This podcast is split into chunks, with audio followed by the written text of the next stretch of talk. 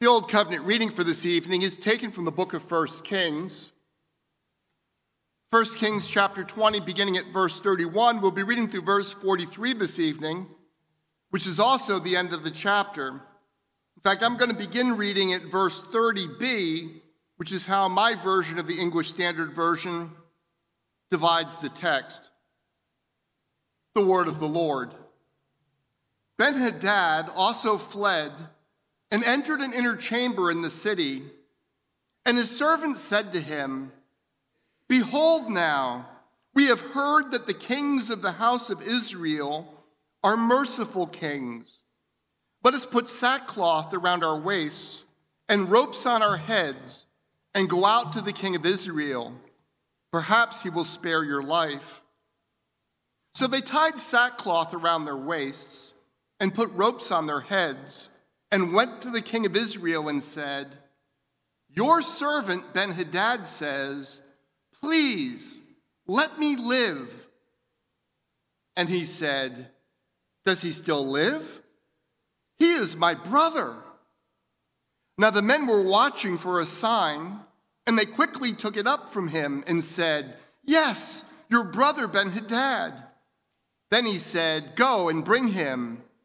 Then Benhadad came out to him, and he caused him to come up into the chariot. And Benhadad said to him, The cities that my father took from your father, I will restore, and you may establish bazaars for yourself in Damascus, as my father did in Samaria. And Ahab said, I will let you go on these terms. So he made a covenant with him and let him go. And a certain man of the sons of the prophet said to his fellow, At the command of the Lord, strike me, please. But the man refused to strike him. Then he said to him, Because you have not obeyed the voice of the Lord, behold, as soon as you have gone from me, a lion shall strike you down. And as soon as he departed from him, a lion met him and struck him down.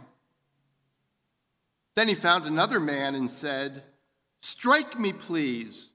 And the man struck him, struck him, and wounded him. So the prophet departed and waited for the king by the way, disguising himself with a bandage over his eyes. And as the king passed, he cried to the king and said, Your servant went out into the midst of the battle, and behold, the soldier turned and brought a man to me and said, Guard this man. If by any means he is missing, your life shall be for his life, or else you shall pay a talent of silver. And as the servant was busy here and there, he was gone. The king of Israel said to him, So shall your judgment be. You yourself have decided it. Then he hurried to take the bandage away from his eyes, and the king of Israel recognized him as one of the prophets. And he said to him, Thus says the Lord, because you have let go out of your hand the man whom I have devoted to destruction, therefore your life shall be for his life, and your people for his people.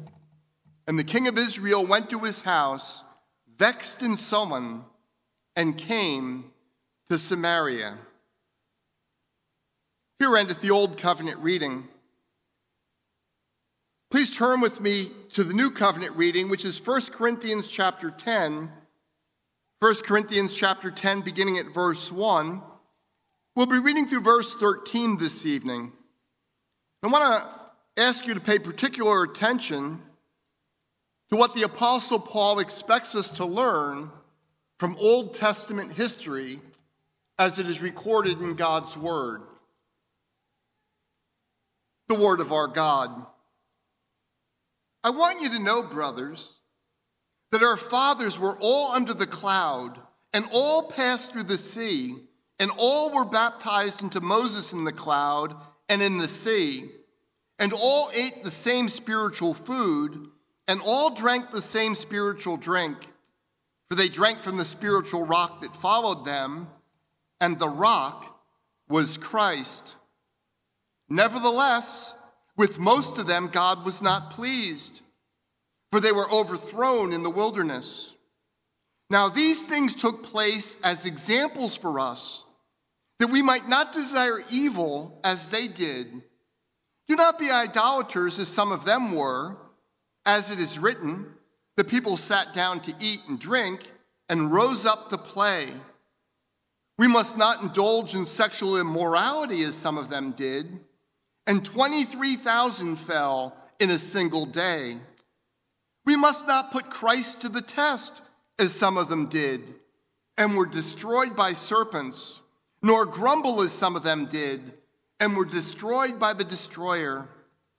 Now, these things happened to them as an example, but they were written down for our instruction, on whom the end of the ages has come. Therefore, let anyone who thinks that he stands take heed lest he fall. No temptation has overtaken you but is not common to man. God is faithful, and he will not let you be tempted beyond your ability. But with the temptation, he will also provide the way of escape, that you may be able to endure it. Here endeth the new covenant reading. Please turn with me once again back to 1 Kings chapter 20, beginning at verse 30b, as this will be the primary portion of God's word for our evening sermon. Those who fail to learn from history are doomed to repeat it. Uh, this slight modification of a famous quotation um, is actually a very minor modification. George Santayana wrote, Those who cannot remember the past are condemned to repeat it. And the modified version is slightly more punchy, but they're actually saying the same thing. Something that's quite important for us who are gathered here this evening is Christians, because Christianity is fundamentally a historical religion. Christianity is tied up with what the living God has done in history from the call of Abraham, the Exodus, and most importantly, the actual historical events of the life, death, and resurrection of Jesus Christ. It really is true that your eternity hangs on the fact that that first Easter morning, Jesus had risen from the dead and the tomb was empty. That he rose from the dead, triumphant and glorified, to live and reign forever. History matters a great deal for the people of God. Now, in this, Christianity is fundamentally different from almost all other religions, save Judaism. In Buddhism, it actually really doesn't matter if the original Buddha ever lived, because it's really a philosophy. It doesn't matter whether or not this particular man did anything. In Confucianism, it does not matter whether or not Confucius lived. But, beloved, everything hangs on the fact that the Son of God the incarnate God actually lived and walked in your shoes. But in the fullness of time, he came, fulfilled the law with perfect righteousness, and gave his life as a substitute for yours. In fact, the Bible as a whole is primarily a history book. It is not a handbook or a, a book full of rules.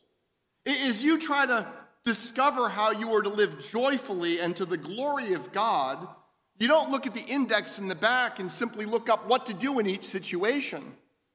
Rather, God has given us an account of his own interactions with human beings over the centuries so that we'll learn what our God is like in his compassion, in his power, in the way he acts on behalf of his people.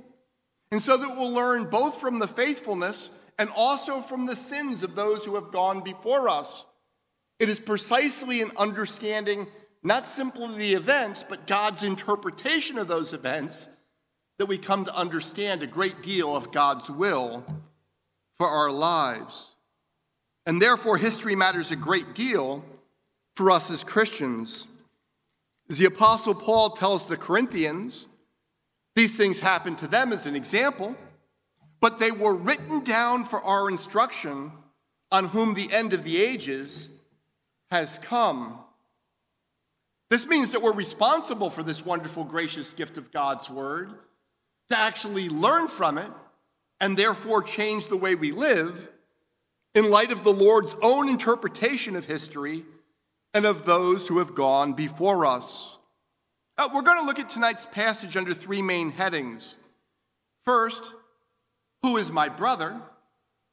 Second, obedience to the Lord means obedience to his word. And third, measure for measure. Let me give you those three main headings once again. First, who is my brother? Second, obedience to the Lord means obedience to his word. And third, measure for measure.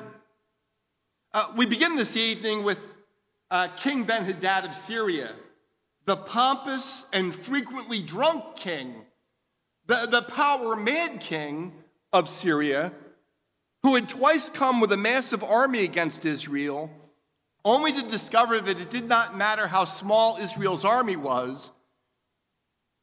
What mattered was how great Israel's God was. And though he came with an army that he thought would overwhelm them, he ended up being utterly humbled. The Lord has repeatedly and graciously delivered Syria's vast army into Ahab's hands, and Ben Hadad finds himself hiding in an inner chamber in the city of Aphek, a city that had big walls, but walls that, like Jericho, have fallen down by God's power. In fact, the falling of the walls has killed an additional 27,000 of the Syrian troops, and Ben Hadad is just quivering, hiding for his life. Verse 31 And Ben Hadad's servant said to him, Behold now, we have heard that the kings of the house of Israel are merciful kings. Let us put sackcloth around our waists and ropes on our heads and go out to the king of Israel. Perhaps he will spare your life. Oh, have the mighty have fallen. Uh, it turns out that Ahab had been right about one thing. He had warned Ben Hadad before the first battle he who puts his armor on ought not to boast like he who takes it off. Back before the battle, the first battle, an arrogant Ben Hadad had promised that he was going to utterly devastate Samaria so that his troops wouldn't even be able to gather up a handful of dust for each of them. But that is not how things have turned out. Now, instead of putting on their armor, the servants of the king are calling him and the remaining Syrians to put on sackcloth, to humble themselves, and to plead for mercy. They are not hoping for a mutually beneficial deal. They are simply taking their best shot at saving the life of their king. How the mighty have fallen indeed. Verse 32 so they tied sackcloth around their waists and put ropes on their heads and went to the king of Israel and said, Your servant Ben Hadad says, Please let me live. And he said, Does he still live? He is my brother. Uh, this is the first of three exchanges. Critically, the roles have entirely reversed.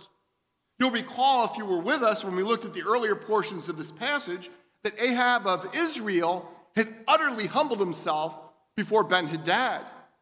He had given him his, offered to give him his silver and his gold. He had offered to become his vassal king, who would send him tribute year after year and send Jewish forces out to fight in Ben Hadad's army. He humbly called himself Ben Hadad's servant. But now it is Ben Hadad who approaches Ahab and says, I am your servant. His appeal is simple and direct. Please let me live. Now, Ahab's uh, response might catch us by surprise. I mean, you might think the options here are I'm going to have him grovel and get as much out of him as I can, or this guy tried to put Israel to the sword twice. There's no way I'm going to let him live. But what Ahab asks is Does he still live? And then he asserts, He is my brother. I mean, it sounds very much like Ahab is delighted that Ben Hadad wasn't killed in battle. And he is embracing him not simply with diplomatic niceties, but with warmth. My question for you is this Why does Ahab choose to treat his former enemy like this? Well, first of all, it was common for kings, at least kings that were on good relations with each other, particularly kings that were in covenant relationship, a treaty with each other, to call each other brother. Well, we see David and Solomon doing that with some of the kings, for example, of Tyre. So, so that language would have been common for king to king relationships if they were on friendly terms. But of course, Ben Hadad wanted Ahab to suffer, and he planned on wiping Israel out. So, what exactly is going on here? Well, there is a strange reality about class that may impact this.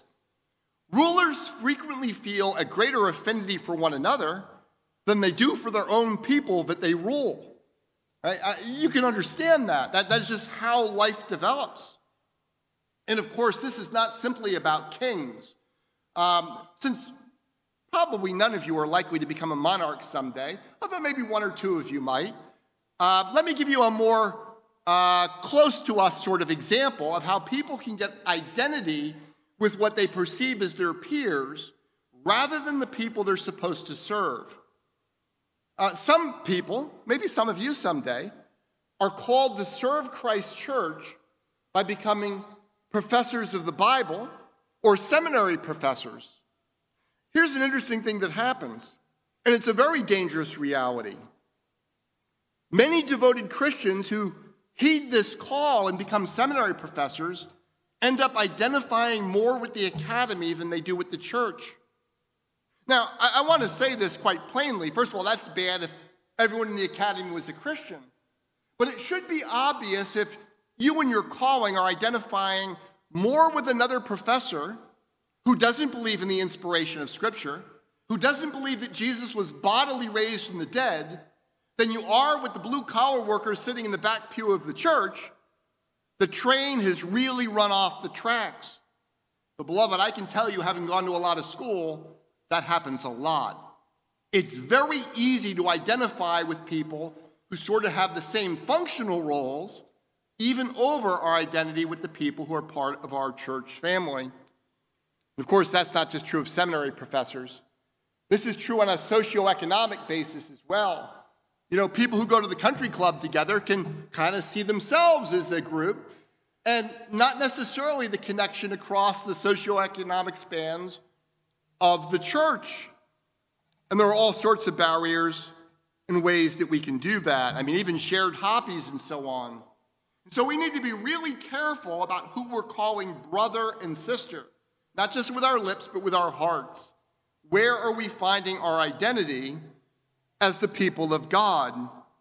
And to point out the obvious, the lowliest saint on earth, who seems to have almost nothing in common with us, is someone for whom our Savior died, and someone that you are going to spend eternity with in glory. We ought to act like that right now. Well, one thing is certain the servants of Ben Hadad were pretty excited about Ahab's response uh, they had sent along a request from their king, simply pleading for his life. And what they hear is, brother, a sense of excitement that he's alive and embraced. I mean, things are going better for them than they could possibly have hoped. A second thing should be obvious to us. I want to say, even if it might not have been obvious to those who were immediately around Ahab at the time, but it should be obvious to us. Ahab has learned nothing at all from the grace of God. The living God has sent prophets to Ahab. Ahab didn't go out and win this battle by himself. He knew he had no power to do it. Ahab sent his own messengers, I'm sorry, the Lord sent his own messengers to Ahab and announced he's going to deliver Ben Hadad and his army into his hands. And then twice God did that very thing. What should Ahab have been thinking? Well, Ahab should have been thinking that it's Almighty God, Yahweh, the Lord of heaven's armies, who's actually in charge here, not me. Uh, you should see some connections here between uh, this passage and Israel going into Canaan for the first time and conquering Jericho. You remember before that battle, the Lord Jesus Christ, at least in my judgment, it's a pre incarnation appearance of our Lord, he appears to Joshua. And Joshua goes out to him and says, Who are you? Who are you? Are you for us or are you for our enemies? Do you remember what our Lord says? He says, No. I mean, what kind of answer is that? He's out there with a flaming sword. Are you for us or are you for our enemies? And Jesus says, No. But then he says, Is the captain and the Lord of hosts I have come. See, Jesus did not come to take sides, he came to take over. Ahab misses this. Almighty God has graciously come to Israel and led them to victory twice. And after the victory, when he has this decisive, incredibly important decision to make about the king that he's conquered, he does not seek God's face. He does not inquire of a prophet what he should do. He does not pray to the Lord. He acts as though he is in charge. Who had given him victory over Ben Hadad? Not once, but twice. Who was the true commander in chief here? Despite the obvious answers to these questions, Ahab did not seek out the prophet to ask for God's direction at this critical moment. Beloved, let this be a lesson to us. It is easy for us to ask the Lord to bless our plans, to bless the decisions that we have already made.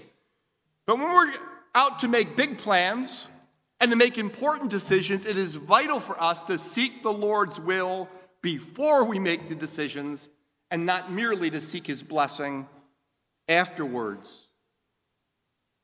Look at verse 33 with me. Now the men were watching for a sign, and they quickly took it up from him and said, Yes, your brother Ben Hadad. Then he said, Go and bring him. Then Ben Hadad came out to him, and he caused him to come up into his chariot. Now, here's a bit of symbolism that we could miss. Bringing him up into his chariot was treating him as an equal. You know, we're the two rulers here, the two kings here. It was a way of publicly elevating him. Now, to be clear, um, Ahab still holds all the cards. Right? If Ben Hadad doesn't act well, Ahab can still put him to death but he's honoring him, he's exalting him, he's lifting him up publicly and treating him as a brother. This generous gesture results in Ben Hadad promising everything that he reasonably can to fully guarantee that he can go home to Damascus in one piece. Verse 34 And Ben Hadad said to him, The cities that my father took from your father, I will restore. And you may establish bazaars for yourself in Damascus, as my father did in Samaria. And Ahab said, I will let you go on these terms. So he made a covenant with him and let him go. So Ben Hadad offers to restore the cities that his father took from Israel. He also offers to allow Ahab to set up trading posts in Damascus. He's instantly promising to elevate Ahab's political status in the region, but also to make him wealthier, both by restoring these cities, but also by improving his trade options. Now, if you remember that Israel has been devastated by three and a half years of famine, and that one of the reasons why Israel was apparently such easy pickings to the Syrians was because their economy had been devastated, you can see just how attractive Ben Hadad's offer would have been. So, without consulting the Lord, Ahab agrees, I will let you go on these terms. And please notice this is more than a gentleman's agreement. They cut a covenant, right? They cut a treaty. That's what covenants are. They, they, they, they created a treaty that would be binding, at least in theory, not only on the two of them, but on their descendants. As permanent as anything really is in this world, Ahab was gaining a permanent advantage for Israel. He might have thought this, you know, uh, to use our example, is to get his face up on Mount Rushmore, right? Israelites for generations are going to talk about how Ahab, through his clever and wise political maneuvering, had elevated Israel's status in the world and dramatically improved their economy. A number of commentators suggest that Ahab's decision to make a treaty with Ben Hadad is, in fact, inexplicable. Why would anyone let a dedicated foe go home when that foe had twice determined to wipe him out?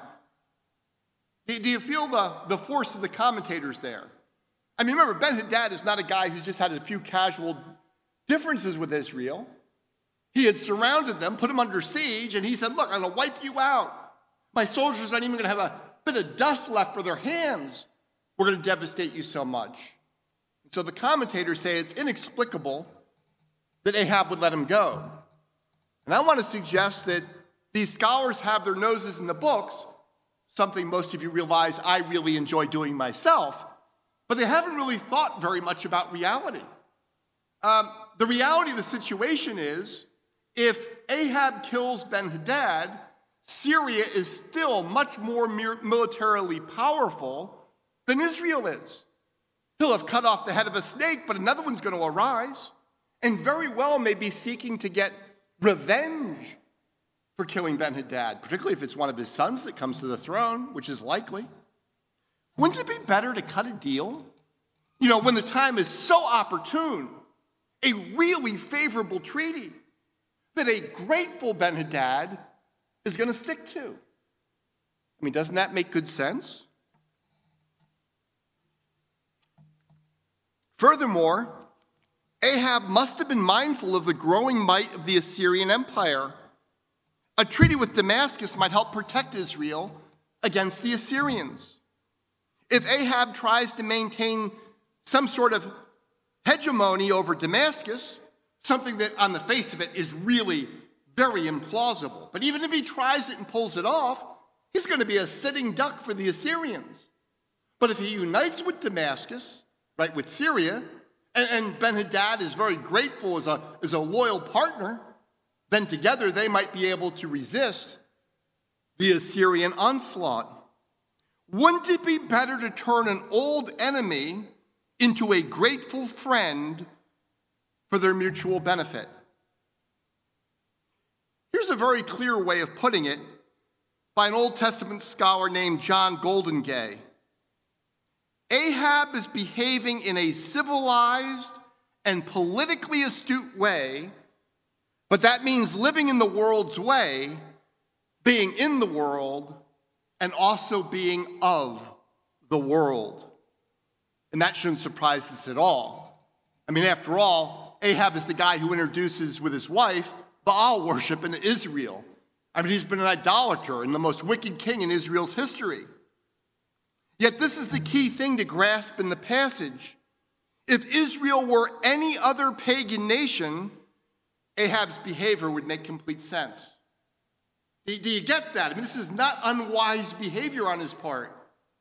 If Israel was any other nation, Ahab's behavior would make complete sense. But because Israel is covenanted with Yahweh, the Lord their God, the Lord who has delivered them in battle, then Ahab's behavior turns out to be rebellion against the God of Abraham, Isaac, and Jacob. Verses 35 and 36.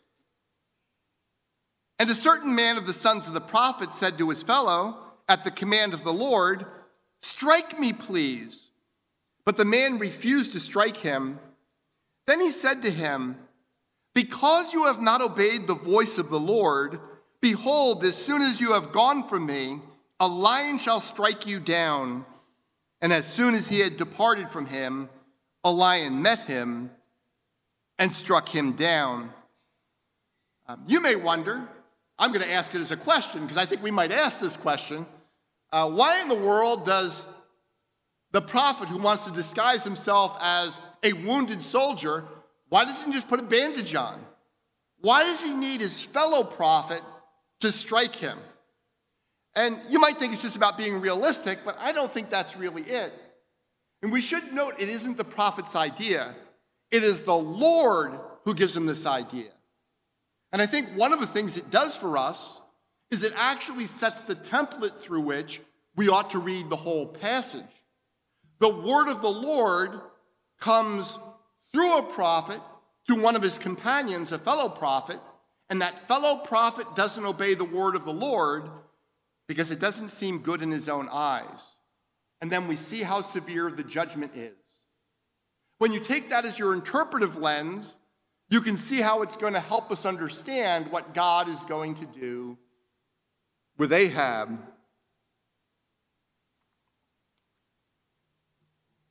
Here's a vital truth which somehow seems to keep slipping away from the church. To trust and obey God is to trust and obey God's word. Really is that simple. And to distrust God's word and to disobey God's word is to disobey God himself.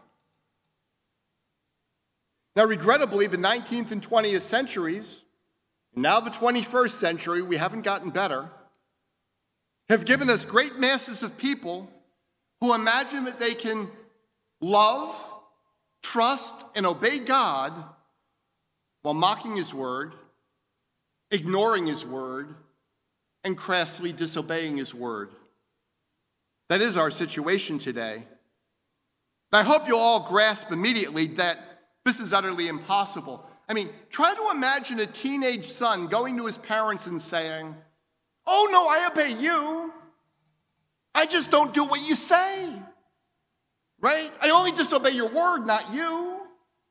Well, that's ridiculous. But do you know there are many, many people with PhDs from impressive universities who teach college students and seminary students that they could do that very thing with the living God, that they can love God while despising his word. And beloved, that separation is impossible. May tonight's passage be a reminder to us of how serious an error this is. The unnamed prophet loses his life simply because he refused to do what the Word of God told him to do. By the way, the fact that a lion will, will fulfill the prophecy and kill this man validates that the first man really is a prophet and truly was speaking on God's behalf. He is a prophet of the Lord, a messenger of the Lord, who is engaged in God's mission. Verses 37 through 40. Then the prophet found another man and said, Strike me, please. And the man struck him, struck him, and wounded him.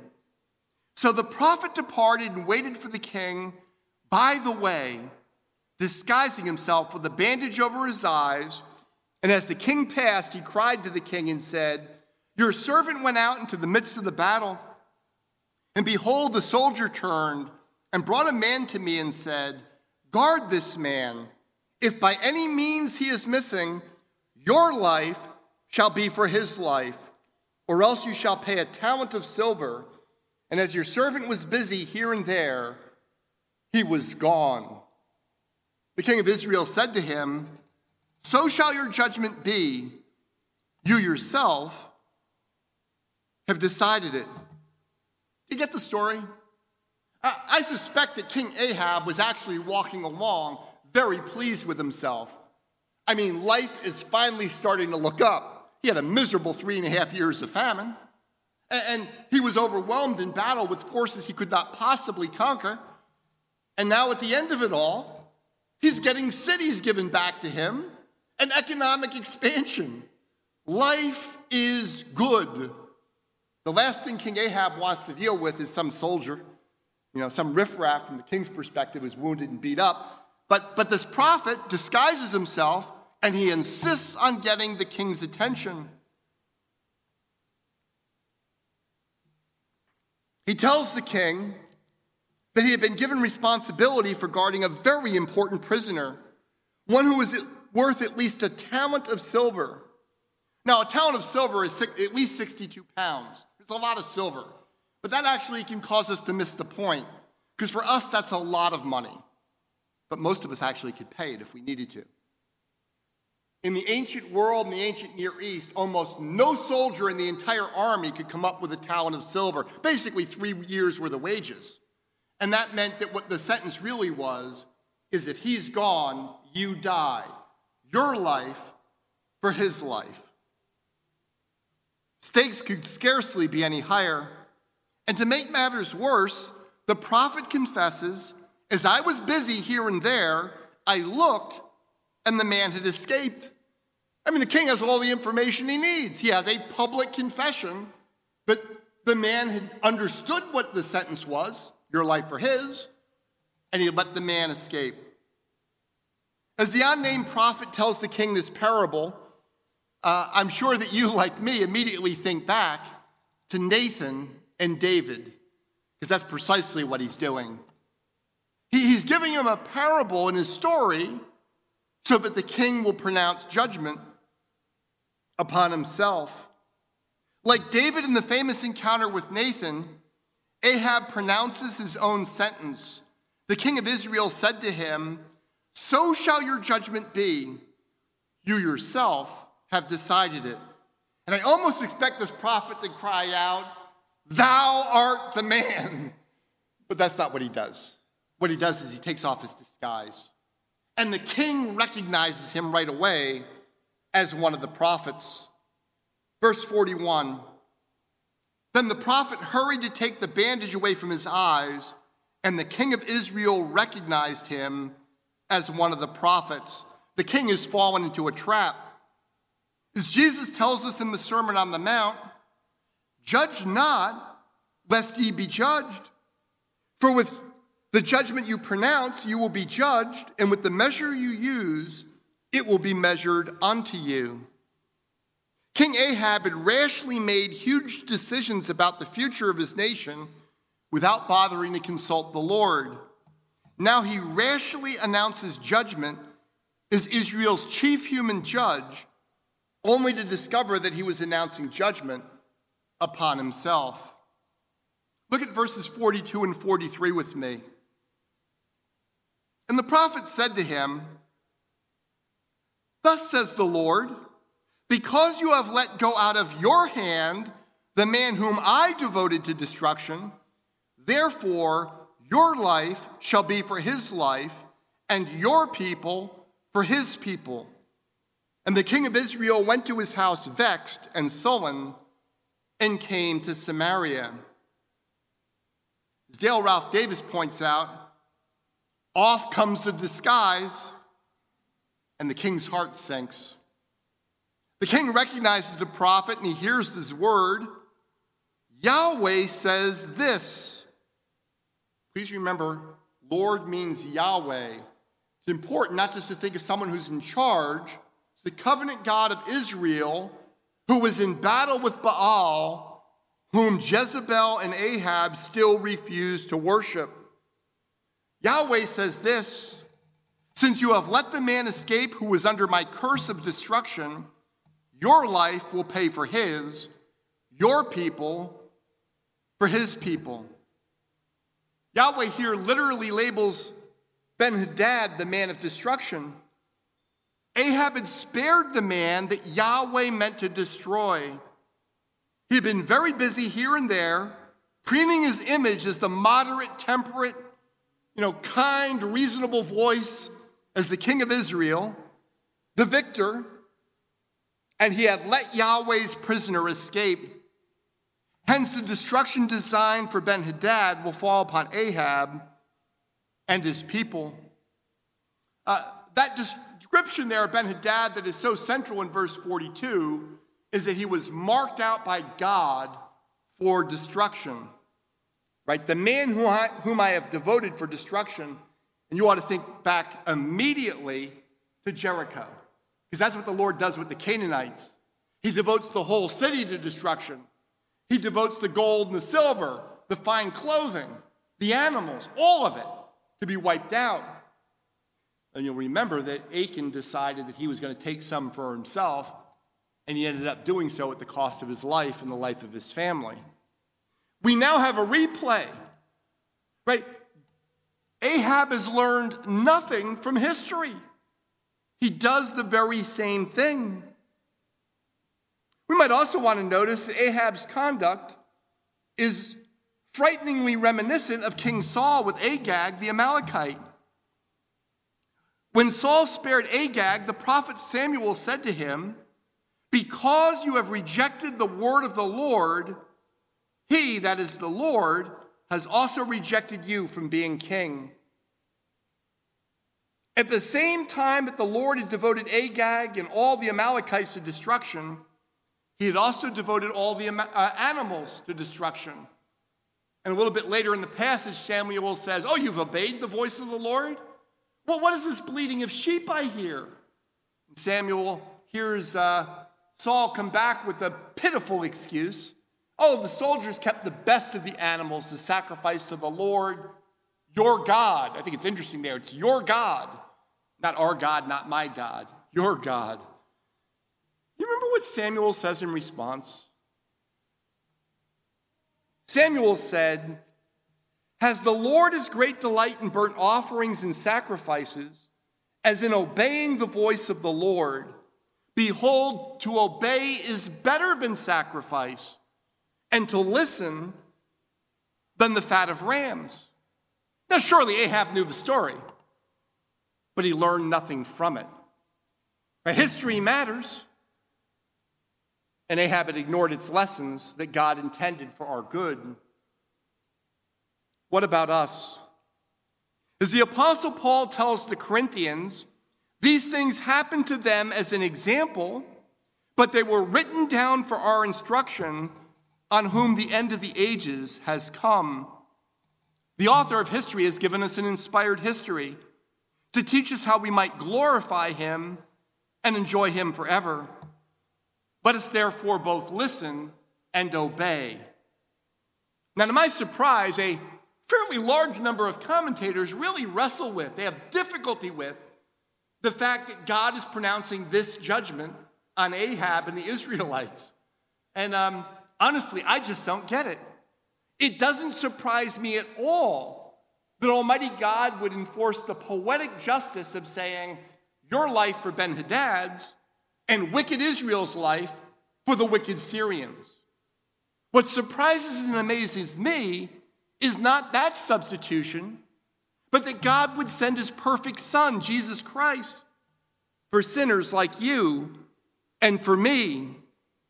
Not our lives for his, but his life for ours. So, what should we learn from this bit of inspired history? Why were these things written down for our instruction? Well, there are a lot of things for us to learn about seeking the Lord's will, about not making rash decisions, about trusting and obeying the Word of God, and about identifying with the people of God. But the most important thing we can learn from King Ahab is how desperately we need King Jesus. As the current election cycle reminds us of the utter folly of putting our confidence in merely human princes, let us rejoice with grateful hearts that Jesus Christ is King of kings and Lord of lords, and that Almighty God has given Jesus as head over his church. For unto us a child is born, unto us a son is given, and the government shall be upon his shoulder and his name shall be called Wonderful Counselor, Mighty God, Everlasting Father, Prince of Peace. Of the increase of his government and of peace there will be no end on the throne of David and over his kingdom to establish it and to uphold it with justice and with righteousness from this time forth and forevermore. The zeal of the Lord of hosts shall accomplish this. Praise be to God. Amen.